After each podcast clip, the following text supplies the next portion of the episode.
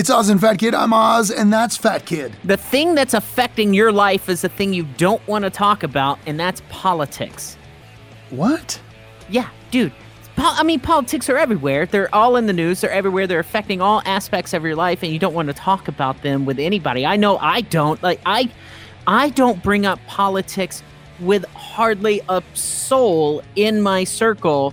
I have, I mean, good friends that I share lots of things with that we don't talk politics. My dad and I do not talk politics because we don't see eye to eye on everything, so we just completely avoid it.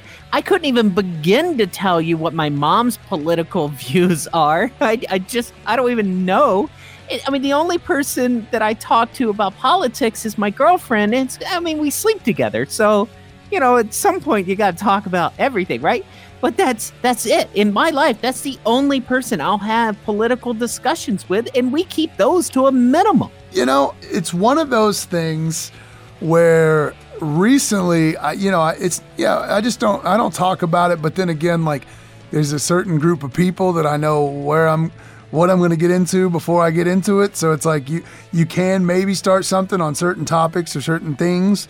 And it's funny though, I've I've noticed that people now will will kind of fish me into conversations. Like they don't know what what's you know what's going to set me off or what might set me off. And you can tell by the way that they throw out something. And then a lot of times I don't respond on anything.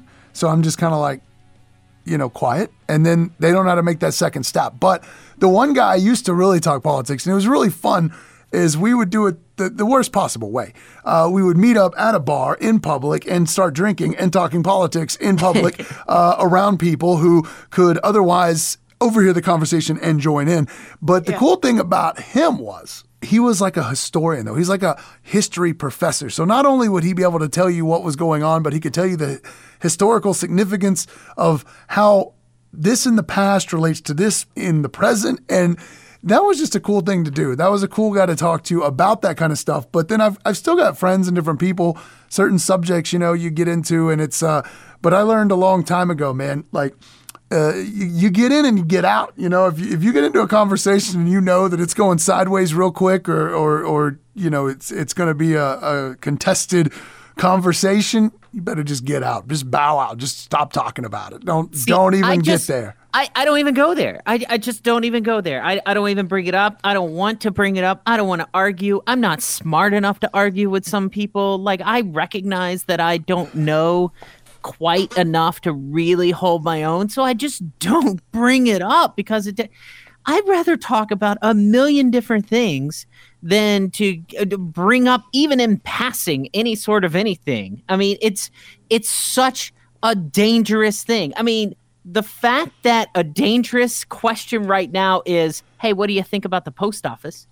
drives me up the wall. Like I don't want to I don't want to talk about it. I don't want to fight about it. I don't want to do anything. So I just completely ignore it and it seems like I'm a I'm a touch happier in my conversations. You on the other hand seem like you kind of like to poke just a little bit. Well, more so people just like to poke me and see what they can get out of me or if they, you know, uh but yeah, it's it is it is funny, man. People don't want to talk about that stuff. They don't want to yeah. do that. They don't. Well, my favorite part is just to hear you say, "People want to poke me." that made me laugh. You're listening to Oz and Fat Kid. Want more? OzandFatKid.com.